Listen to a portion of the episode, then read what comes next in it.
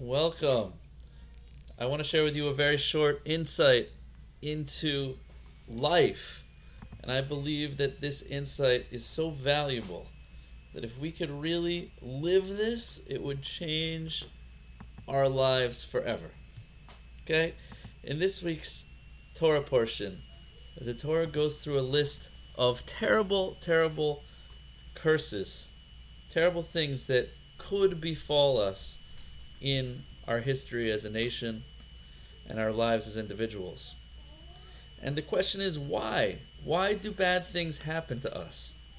So the Torah says very clearly why bad things happen to us. Not because of terrible sins or because we didn't keep the mitzvahs of the Torah, but more specifically, says the Torah, because we didn't serve God with joy. That's what it says. The Torah goes through a list of all these terrible things and says, why? Because you didn't serve God with joy and goodness of heart from the abundance of goodness that you had in your life. So, if I were to tell you a secret for avoiding suffering, the Torah says the antidote for avoiding bad things in life is appreciation. Appreciating the good in your life prevents you from having to lose those good things. Why?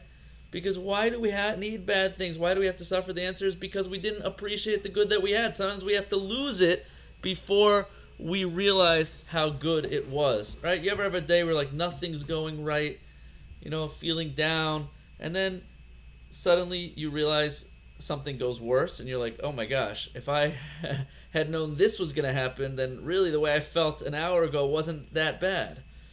So it's all about perspective. Everything is relative. If we can learn to change our perspective and maybe perhaps change our expectations, realize that we are all incredibly fortunate. Fortunate to have, for the most of us, eyes, ears, arms, legs, teeth. If we could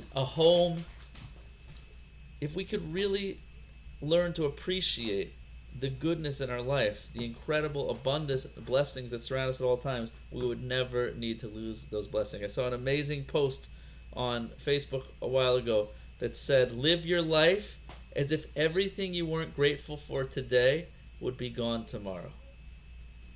Think about it. Think about that for a second. What are all the things that are going well in our life that if we didn't have them, it would be a tremendous loss, and yet we took for granted today? How often have you been thankful for the fact that you have running water in your house, for the fact that the sun is shining, or that you have a roof over your head, or that you have a family? Let's try to take a few moments this week and every day of our life to be thankful for the good in our life. So the Torah's recipe for not only avoiding suffering, but for the thing that everyone wants. Everyone, at least in the Western hemisphere, in the Western world, wants happiness. Literally, if you had a recipe for happiness, you would be a multi-billionaire. Because everyone in the world wants happiness. Why do you get up in the morning? Why do you go to school, to work? Why do you get married? Why do you listen to your parents? Why? The answer is always because it will make me happy. That's ultimately why we do everything that we do. Human beings are pleasure-seeking beings. We make our decisions in order to avoid pain and to increase pleasure.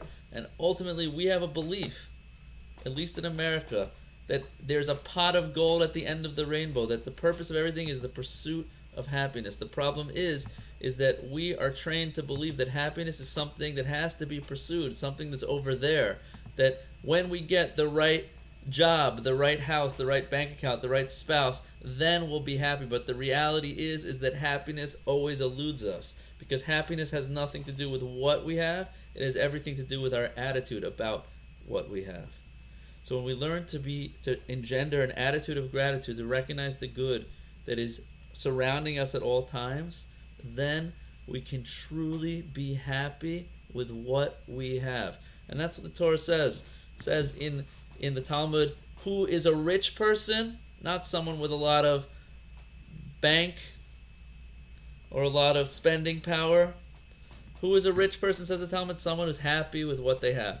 Now, you can learn that one of two ways. You can learn happy with what you have means to settle.